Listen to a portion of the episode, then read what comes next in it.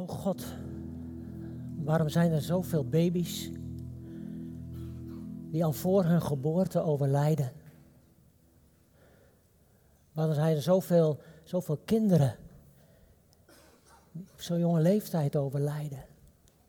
O God, waarom zijn er zoveel zieken die niet genezen? Waarom zijn er zoveel echtparen die geen kinderen kunnen krijgen en er zo naar verlangen? O Heer, waarom zijn er zoveel gezinnen waar voortdurend oneenigheid en ruzie in is, wat maar niet op lijkt te willen lossen? O Heer, waarom zijn er zoveel huwelijken die stuk gaan? Man en vrouw niet meer verder kunnen samen en uit elkaar gaan. Wat is er veel verdriet wat jarenlang zich opstapelt en zich in je hart vast kan zetten.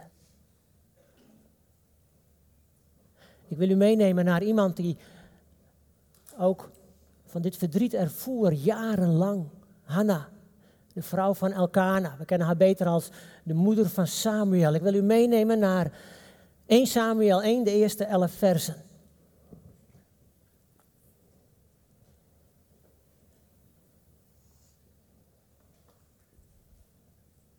En er wordt de volgende geschiedenis over Hanna beschreven.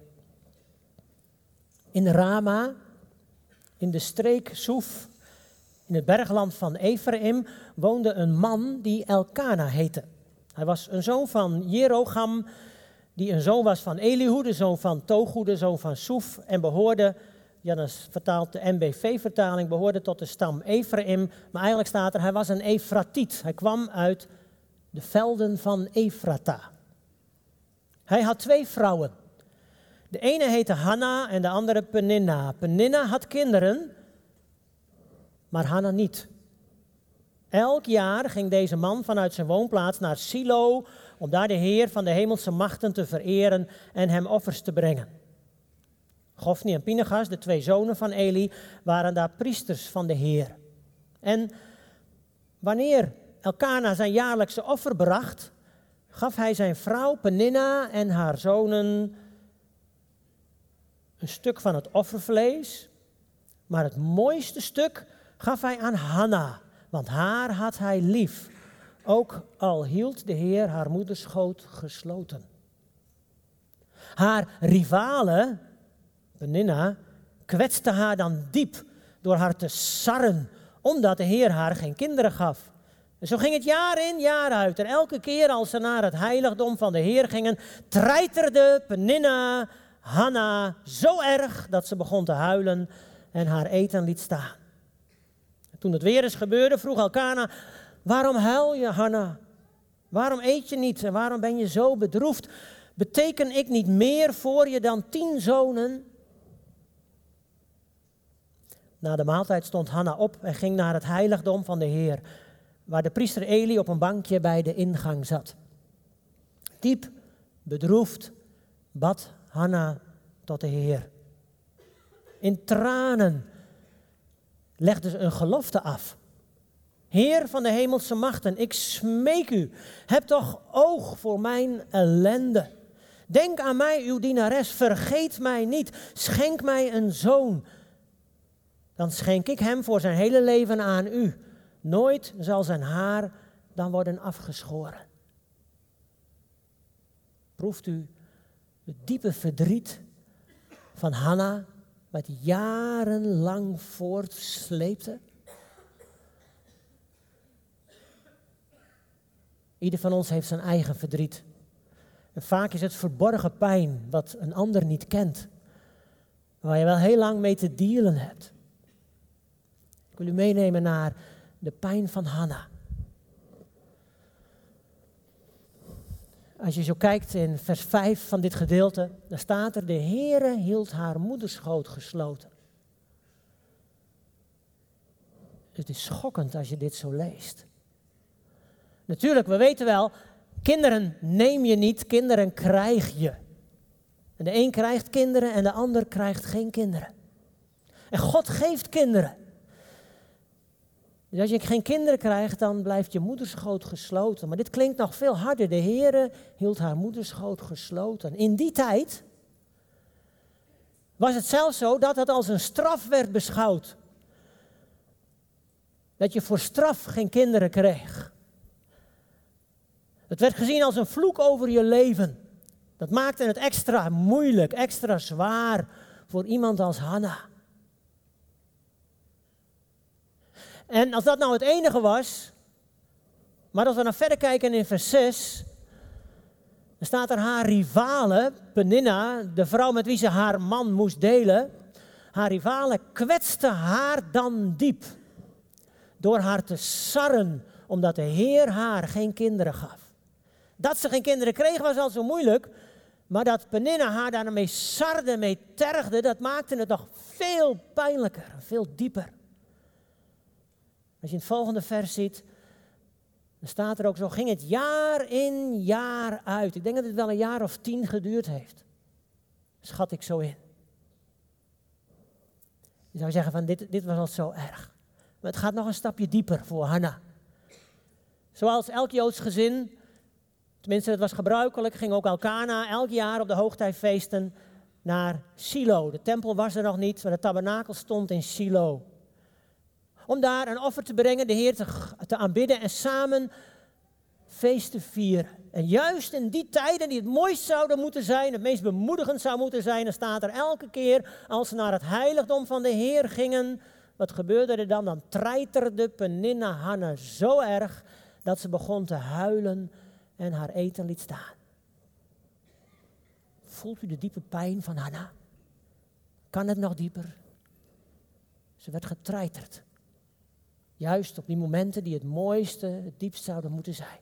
Als je hier zit vanmorgen. Als je opgeroepen wordt om de Heer te aanbidden en de Heer groot te maken. Die Barbara ook gezegd heeft, soms voel je je niet zo om de Heer te aanbidden. Is die pijn zo diep in je leven dat het je verdooft of verbittert. Je denkt, ik zit hier wel, maar ik kan met mijn hart de Heer niet prijzen. Nou, Jacobus is ook heel nuchter in zijn brief. Hij zegt in hoofdstuk 6 ook heel eenvoudig, als je het moeilijk hebt, ga bidden. Als je blij bent, ga zingen. De pijn kan soms zo zwaar, diep op je hart en je ziel rusten, dat je zelfs bitter raakt in je binnenste. Diep bedroefd, hebben we gelezen in het laatste vers. Letterlijk staat daar in de grondtaal, ze werd bitter van ziel. Nou geloof ik niet dat ze wrok in haar hart had, tenminste dat maken we er niet uit op. Maar dat verdriet, dat diepe verdriet had wel iets in haar hart laten groeien van bitterheid. En daarom schreeuwt ze uit naar God. Bijzonder is, God schenkt haar een zoon op haar gebed in de tempel. Die we kennen als Samuel. Samuel betekent van God gebeden. En deze Samuel is de laatste grote richter in Israël. Wordt een groot dienstknecht van de Heer. Zoals Hanna de belofte deed, Heer, als u mij een zoon geeft, dan geef ik hem aan u terug. En dat zijn hoofdhaar nooit geschoren zou worden, dat betekent ook dat hij Nazoreër mag zijn. Dienstknecht van de Heer, helemaal in dienst van de Heer. Dat heeft Hanna gedaan. En later lezen we, gelukkig, dat Hanna nog 3 zoons en 3 dochters en 2 dochters heeft gekregen van de Heer. Dat loopt heel bijzonder af met Hanna. Maar lang niet altijd zo. Hanna, haar naam betekent liefelijke, gratieuze. Daar zit het woord gratie in. Je zou het er ook heel goed weer kunnen geven met begenadigde. Nou, ik kan u vertellen, Hanna heeft zich jarenlang niet begenadigd gevoeld. Integendeel. En Peninna, nou, ik weet niet hoe het u vergaat, maar als ik die naam in het Nederlands hoor klinken, dan klinkt dat al heel pinnig. Nou weet ik niet of dat bijbels goed uitgelegd is.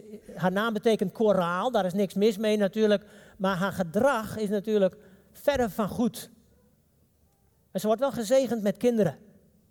Ze krijgt zonen en dochters, staat er, heeft ze. Dus ze heeft minstens 4, ik denk wel 6, 7 kinderen gehad. En Elkana, ach, hij bedoelde het zo goed. Hij hield van Hanna. En dan komt hij met iets als van, ach, ben ik jou niet meer waard dan 10 zonen? Ik denk, nou ja, ik weet het niet of dat echt helpt, zo'n zin. En dan zijn ze daar in Silo en dan gaan ze het offerfeest vieren. En dan mogen ze mee eten met het vlees van het offerdier. En dan geeft hij aan elk van zijn gezinsleden geeft hij een stuk vlees. En dan krijgt Hanna het mooiste stuk vlees, het grootste stuk. Hij bedoelt het zo goed. Hanna die kan van verdriet geen hap door haar keel krijgen. Bitter van ziel. Het is al jaren geleden dat ik op een conferentie was in Oostenrijk. Met een aantal Amerikanen. En er was ook een Amerikaans echtpaar. En die gaf een getuigenis tijdens die conferentie. Ze waren ongeveer 15 jaar getrouwd. En ze dienden de Heer als evangelisten in Oostenrijk. Maar ze stonden op het punt vlak voor die conferentie om te stoppen met hun bediening. Want ze konden geen kinderen krijgen. En dat had in de loop van de jaren iets opgebouwd in hun hart. Waardoor ze bitter waren geworden. En dat werkte zo door in hun leven dat ze eigenlijk de keus hadden gemaakt. Wij kunnen zo niet doorgaan met onze bediening. We staan niet meer vrij ten opzichte van God. En ze waren van plan om te stoppen. En toen had God hen op die conferentie aangeraakt.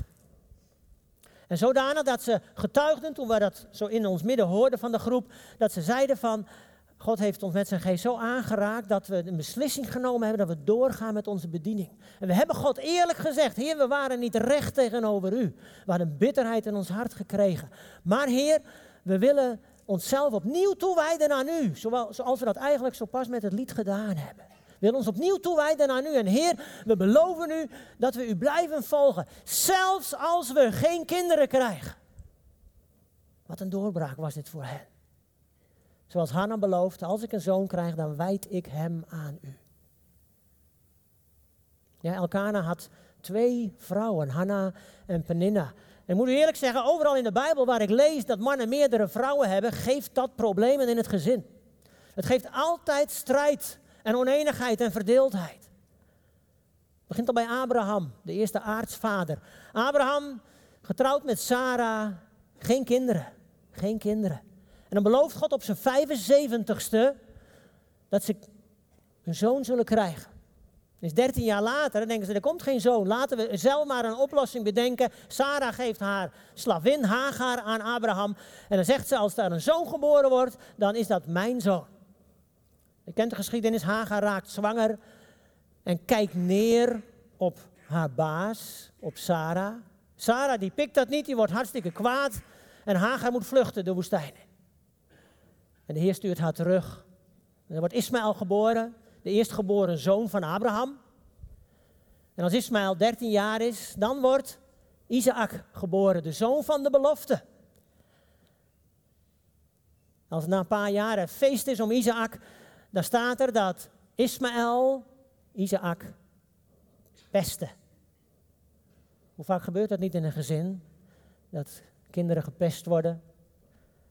Of op school gepest worden. Velen van jullie hebben dat meegemaakt. Een verborgen pijn die zo lang door kan duren. Zonder dat er ingegrepen wordt. En Sara die zegt tegen haar man Abraham, stuur haar weg met haar zoon, die Hagar, die slavin. En Abraham, het was zijn tweede vrouw, het was zijn zoon. Je moet haar wegsturen. En gelukkig, God ging zijn weg met Hagar en Ismaël. Wat een verdriet moet dat gegeven hebben in dat gezin. Als je dan 2 generaties verder gaat, dan heb je Jacob. Jacob, die 7 jaar hard werkt voor de vrouw waar hij verliefd op is, Rachel. En dan is de bruiloft daar en dan ontdekt hij in zijn huwelijksnacht dat niet Rachel, maar Lea naast hem ligt. Haar oudere zus. Bedrogen door zijn eigen oom Laban. Dan zegt hij, ja, je mag nog 7 jaar werken en dan krijg je Rachel er gratis bij. Dan heeft hij 2 vrouwen, Rachel en Lea. De knappe, waar hij hartstikke verliefd op is, en Lea. En de staat van Lea, die had flatse ogen. Ik denk dat wij zouden zeggen, ze zag er niet knap uit. Jacob is nooit verliefd op Lea geweest. Zie je de verdeeldheid direct in dat gezin? En God zegent Lea met kinderen. Achter elkaar krijgt ze zoons. zes zonen. En dan komen er ook nog 2 slavinnen bij om de chaos compleet te maken in dat gezin. En als je dat leest, het is voortdurend ruzie na ruzie. En ja, uiteindelijk krijgt Rachel ook een zoon, Jozef. Nou, dan begrijpt u wel dat Jozef ook direct de verwenneling van Jacob is. En als ze dan wegvluchten uit Mesopotamië en weer terugkomen in Kanaän. Ach, je kent de geschiedenis. Rachel, die neemt de afgoden mee van haar vader. En dan komt Laban om ze te zoeken. En dan bedriegt Rachel haar eigen vader. En dan spreekt ze zelfs een vloek uit over haar eigen leven. Dat ze die godenbeeldjes niet heeft. En weet u, die vloek is uitgekomen.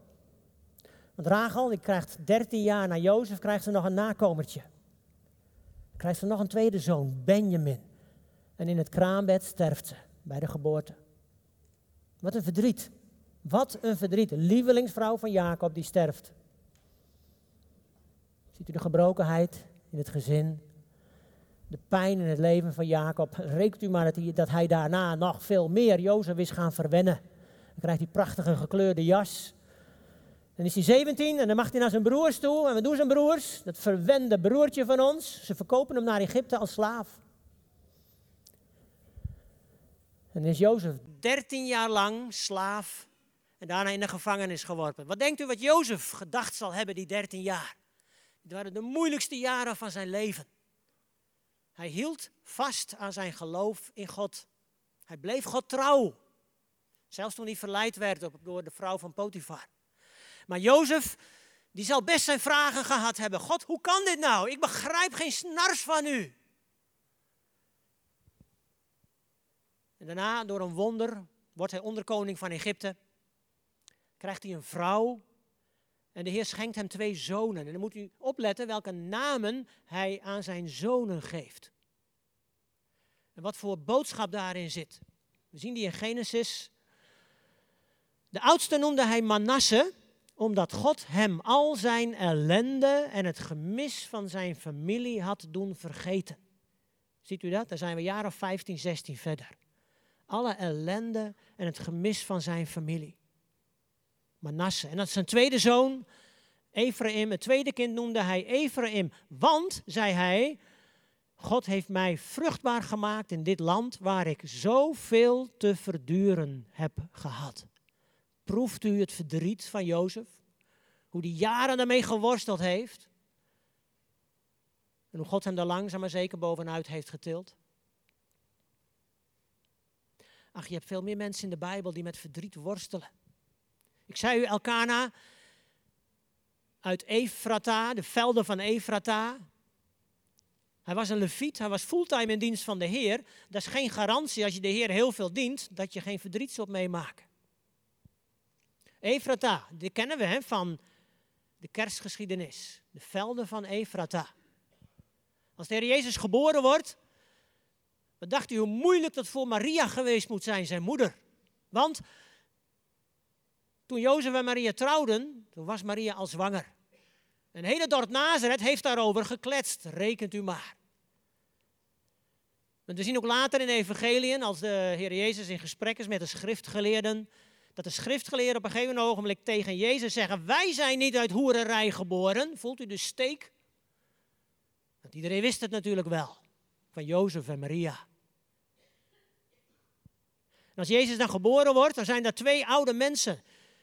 Als hij voorgesteld wordt in de tempel, de 2 oude mensen, Simon en Hanna. Eigenlijk heet die ook Hanna.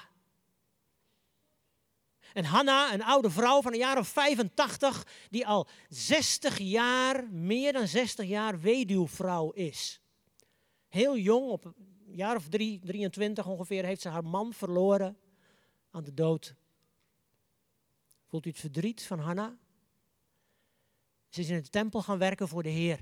Meer dan 60 jaar dient ze onafgebroken de Heer. Ze heeft zich niet in een hoekje laten zetten. Ze is niet verbitterd de rest van haar leven haar gang gegaan. Maar ze heeft haar verdriet aan de Heer gegeven. En ze bleef de Heer trouw dienen. Ook al stond ze er steeds alleen voor. En rekent u maar dat Simon en die Hanna, dat die elkaar versterkt hebben, bemoedigd hebben. Zeg, kom op, we houden vol in dienst van de Heer. Het is zo belangrijk dat je, als je verdriet hebt, als je pijn hebt in je hart wat maar blijft, dat je dat niet alleen draagt, maar dat je dat deelt met mensen om je heen die je vertrouwt. Dat je een groep gelovigen om je heen hebt, waarmee je God kunt volgen, kunt dienen. Zijn zegen kunt delen met elkaar. Dat deden ook die vrouwen die bij de Heer Jezus waren. De vrouwen die hem bleven volgen en dienen. Er was ook een Maria van Magdala, weet u nog, die bezeten was geweest door 7 demonen. Wat dacht u, wat voor pijn en verdriet dat in het leven van Maria heeft betekend. Al die jaren onder die demonen. Als ze bevrijd is, deze vrouwen bemoedigen elkaar. Ook als de Heer Jezus sterft aan het kruis. Maria, zijn moeder, moet haar zoon aan het kruis zien sterven. Wat een diep verdriet in haar hart is dat geweest. Ze moest hem loslaten, steeds meer en meer toen de Heer Jezus ouder werd en zijn leven in handen van zijn vader legde. En het zo moest leven. Wat zal het voor Maria moeilijk geweest zijn? En wat is er moeilijk dan je kind te verliezen aan de dood? We hebben het zelf ervaren met onze dochter. Toen ze jaren een strijd heeft gevoerd in haar hoofd. Een strijd die ze niet kon winnen, die ze uiteindelijk verloren heeft. En ik weet, er zijn hier veel meer mensen die een kind hebben verloren. En denkt de wereld om je heen, die is dat na een paar maanden, na een jaar, misschien 2 jaar al weer vergeten. Van ja, dan kun je toch wel weer gewoon verder leven? Nee, dat kun je niet. Want het gat blijft in je gezin.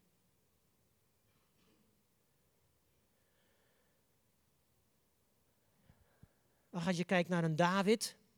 David, zijn eerste vrouw, weet u nog wie dat was? Ze was de dochter van Saul. Mikal. En Mikal was verliefd op David. Was zijn cadeau omdat hij Goliath had verslagen. Maar in de loop van de jaren kreeg David er meer vrouwen bij. Uiteindelijk had hij meer dan 10 vrouwen. En als David dan op een gegeven moment de ark Jeruzalem binnenhaalt en hij staat te dansen in zijn onderkleed voor de ark, voor de Heer, dan ziet Mikal hem, en wat staat er? En Mikal verachtte David in haar hart. Voelt u de pijn in de relatie tussen deze man en vrouw? Dat is ook niet van de een op de andere dag geweest. De Bijbel staat vol van mensen die zoveel pijn ervoeren. Maar je hebt altijd zelf de keus wat de pijn met je doet. Je kunt, zoals Gerard Grit 2 weken geleden zei, je kunt vluchten, je kunt vechten. Je kunt de bitterheid in je hart laten groeien, maar je kunt er ook voor kiezen om het steeds weer in handen van God te leggen. En zeggen, Heer, ik begrijp er geen snars van, ik vind het ontzettend moeilijk, maar ik wil bij u schuilen. Ik wil mijn leven opnieuw aan u geven. Dat is de keus die je hebt. Wordt het verdriet daarmee minder? Ja, de pijn ervaar je dan als minder. En die is er wel, maar je mag het steeds weer in handen van God leggen. Er zijn zoveel Bijbelgedeelten die dat ook duidelijk maken. Want als je iemand kent die een diep verdriet ervaart, zeg dan niet tegen die persoon, ach, het gaat wel over hoor. Want heel veel verdriet gaat niet over. Zeg ook niet tegen iemand, de Heer zal het wel wegnemen hoor. Want dat weten wij helemaal niet. Dat gebeurt lang niet altijd. Maar je mag iemand wel troosten. Naast iemand staan, een arm om iemand leggen. Zeg, wat rot voor je. Ik probeer met je mee te leven. Dat kun je niet helemaal doen, maar je kunt het wel zeggen tegen niemand. Een paar versen om te laten zien wie God is. Kijk maar in 2 Korinthe hoofdstuk 1. Daar wordt God genoemd de Vader die zich over ons ontfermt. De God die ons altijd troost.